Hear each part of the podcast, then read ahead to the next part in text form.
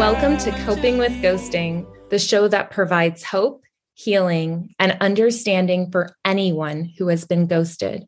I'm your host, Greta, and today I'm interviewing Tina Gilbertson, who is a psychotherapist, author, and co-founder of the Reconnection Club, which is an education and support website for parents seeking to reconnect with their estranged adult children. Tina is also the host of the Reconnection Club podcast, a show dedicated to helping parents understand and address common issues in estrangement. Welcome to the podcast, Tina. Thank you so much, Greta. It's great to be with you, and thank you for this podcast. Thank you. I invited you here because I have been approached by parents who ask me what to do when their children ghost them, and I always suggest that they join the Reconnection Club. Today, I want to hold a space for you to share what your work is all about. But first, I wonder, what are a few reasons why adult children estrange themselves from their parents? That's an interesting question. And I think it's probably a little bit different from some of the reasons why people ghost their dates, their friends, and so on. We do have some research on parent-adult-child estrangement that points to contributing factors like financial conflicts, in-law problems, different values, infertility issues. I mean, there's just tons of different factors that seem to go into relationship problems between adult children and their parents, but it seems pretty clear that what it comes down to is the adult child feeling in some way not either loved or accepted for who they are by the parent. And when I say that, parents are horrified because they feel like they love and accept their children. And they cannot figure out, how did this disconnect happen between how I feel for my child and what's coming across? So, but there is some kind of disconnect, apparently, if the adult child is feeling that way. So, I mean, much of my work is in helping parents understand, how could this have happened? If you're not a terrible parent and you're not abusive, there are some parents who do abuse, but they are not the only ones who get ghosted by adult children. I've seen all kinds of parents, including quite conscientious parents who really, really wanted to do the right thing, and they end up with estranged adult children. So there doesn't seem to be a perfect correlation between like being a terrible parent and your risk of being estranged at all. I can only imagine how hard that must be for those parents, especially when they've given their all and they've done everything they possibly could to support, love, and nurture their children. It's just exactly heartbreaking. And you were saying it's gutting. It's just awful. Yeah, there is that. The parent knows how much they've sacrificed, how much they've done for their children. It's not always as clear on the receiving end what's going on for the parent. And so it feels often quite not only confusing, but deeply unfair, especially if the parent has given their own parent a lot of leeway and a lot of grace. You know, they're like, gosh, my mother is 10 times worse than I was to my kids, and I have never cut her off. Why is this happening to me? Why am I so bad? Or, you know, it just doesn't seem right. Mm-hmm. It's completely unfair. Yeah, it feels exactly. It feels really unfair. Mm-hmm. In your online platform, you have a Reconnection Club roadmap, and this offers ways for parents to facilitate reconnection with their estranged adult child or children. Can you briefly summarize the 3 steps within this roadmap and explain why each one is so important? Sure. Well, it really begins with resting and recovery, which is counterintuitive because you think you rest at the end, right? You do all this work and then you get to rest. Right? No, you the first thing you want to do if you're in shock about, especially if you're in shock about what your child is doing, is to just pause and breathe and take stock of where you are. Mm-hmm. And sometimes if you've had, especially if you have trauma in your history, or you've had a difficult past, or you've been hurt a lot before, those old wounds are going to be reopened by your child taking distance now, or you know, being angry at you or accusing you of things. Those old wounds can reopen. And so it's really, really important to just be still and kind to yourself and just find self-compassion rather than impulsively trying to take action to fix this problem, which is what I think most of us do when we have a problem, an important problem in our lives. It's like, what do we do? How do we fix this? What, you know, I need to do something right away. So the opposite of that is I'm going to just take a breather, be still, and take stock. But once you have done a lot of that and you've started to heal from some of the wounds that perhaps underlie this current hurt, then you move into the step 2, which is research and review. That's where you start to educate yourself about what are these kinds of things that get between parents and adult children, because ultimately it's important to understand that people do not ghost their parents on a whim. They don't do it lightly. They don't do it casually. It's a very big deal for most people. I mean, we have research on this, and I have personal experience talking to people who have made this decision, and it's really tough on the adult child to make this decision. And it's really kind of the best of the worst options that they see for themselves. So step 2 is about gently coming to understand that there are reasons why this is happening, that those reasons have to be taken as valid, because for healing to happen and repair to happen in that relationship, those reasons have to be addressed. Mm-hmm. So that's the work of step 2. There's a lot of education. A lot of people, most of us, you know, we have the luxury of not really having to understand necessarily a lot about family dynamics or the way people get hurt in relationships. We just can go along and trust that the people we love us back, even if we're not perfect. But when something like this happens and you're suddenly finding yourself minus a child or two who's not talking to you, mm-hmm. then you're given a choice. Do I try to educate myself about this, or do I sit and wait to see if my child changes his mind or her mind? So step 2 is about choosing to gather information and really stock up on ideas about what might have gone wrong and how to address that. And step 3 is then to take step 1 and step 2 and all of the resources that you have gathered and all of the calm that you've attained and the healing that's starting to happen. That's when you start to reach out to repair and reconnect from a place of having a somewhat fuller emotional bucket. Yeah. You know, you've taken the time in step 1 to really get some of what you need, whether it's therapy, compassion from a close friend or your partner, or, you know, you've really kind of stocked up on the good stuff, the resources that are going to strengthen you. And you've stocked up on enough information that you have some ideas of what's needed. Now in step 3, you put all of that to use in reaching out and letting your child know, I get it. I appreciate that you needed to step away. And here's what I understand about that.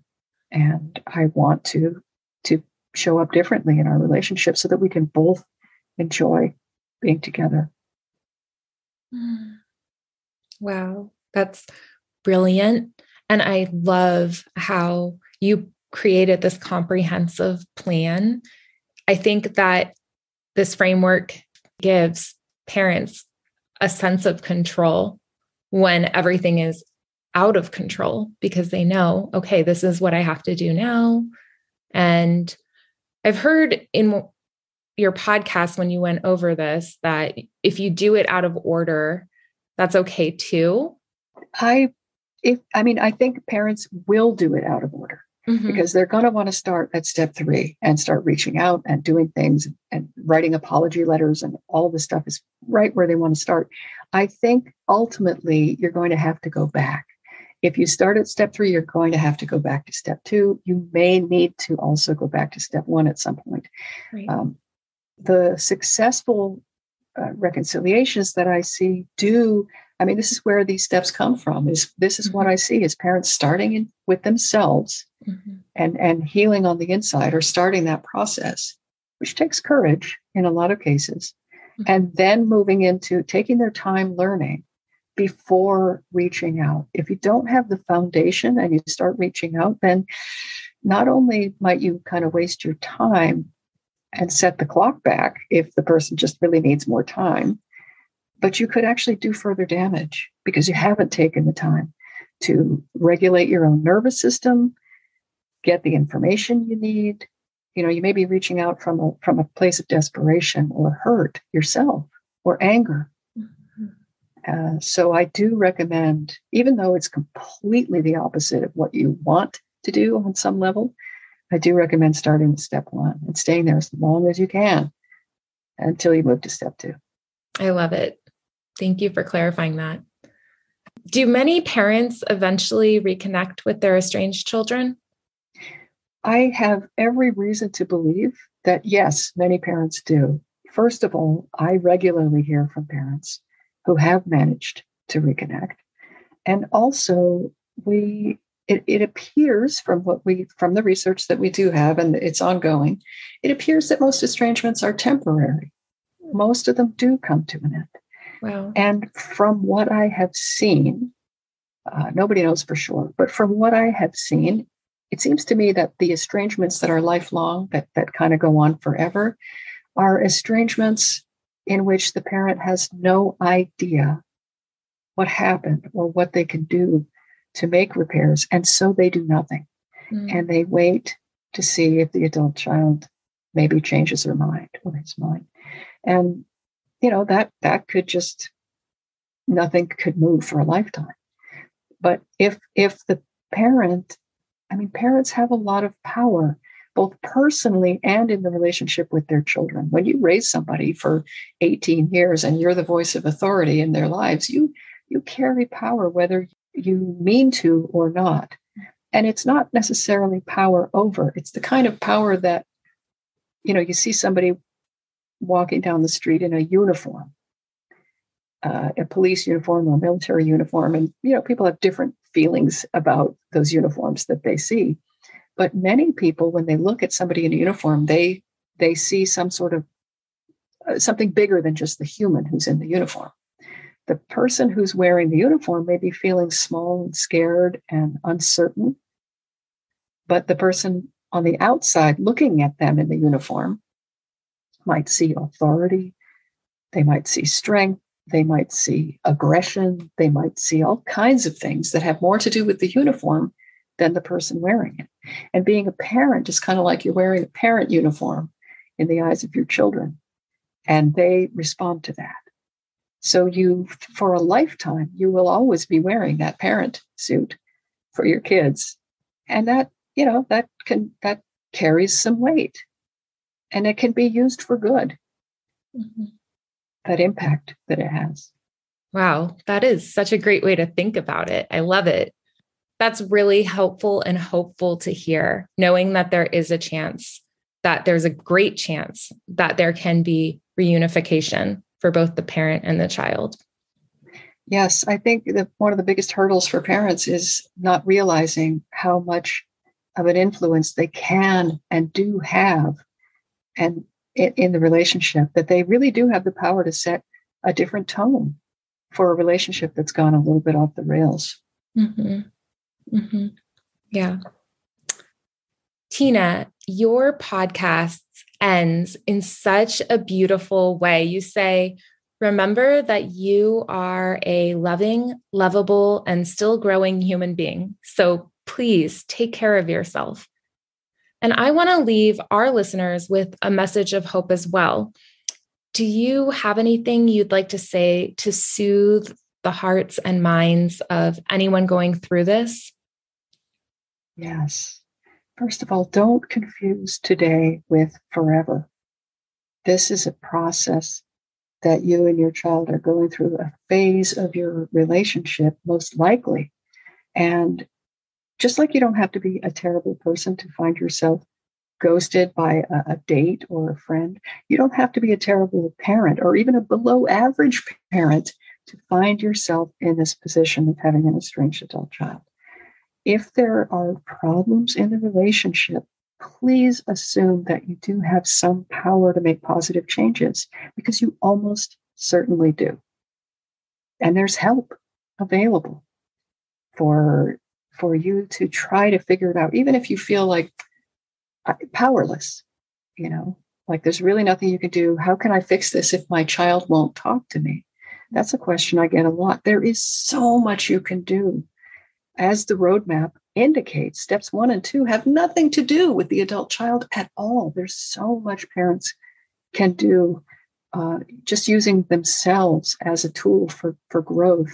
Mm-hmm. So do seek help, do seek information. Listening to this podcast is a great start.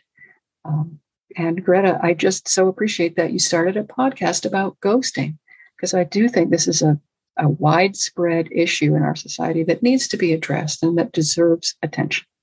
Thank you for saying that. Tina, finally, how can our listeners connect with you? I would love for them to begin by reading my book, Reconnecting with Your Estranged Adult Child.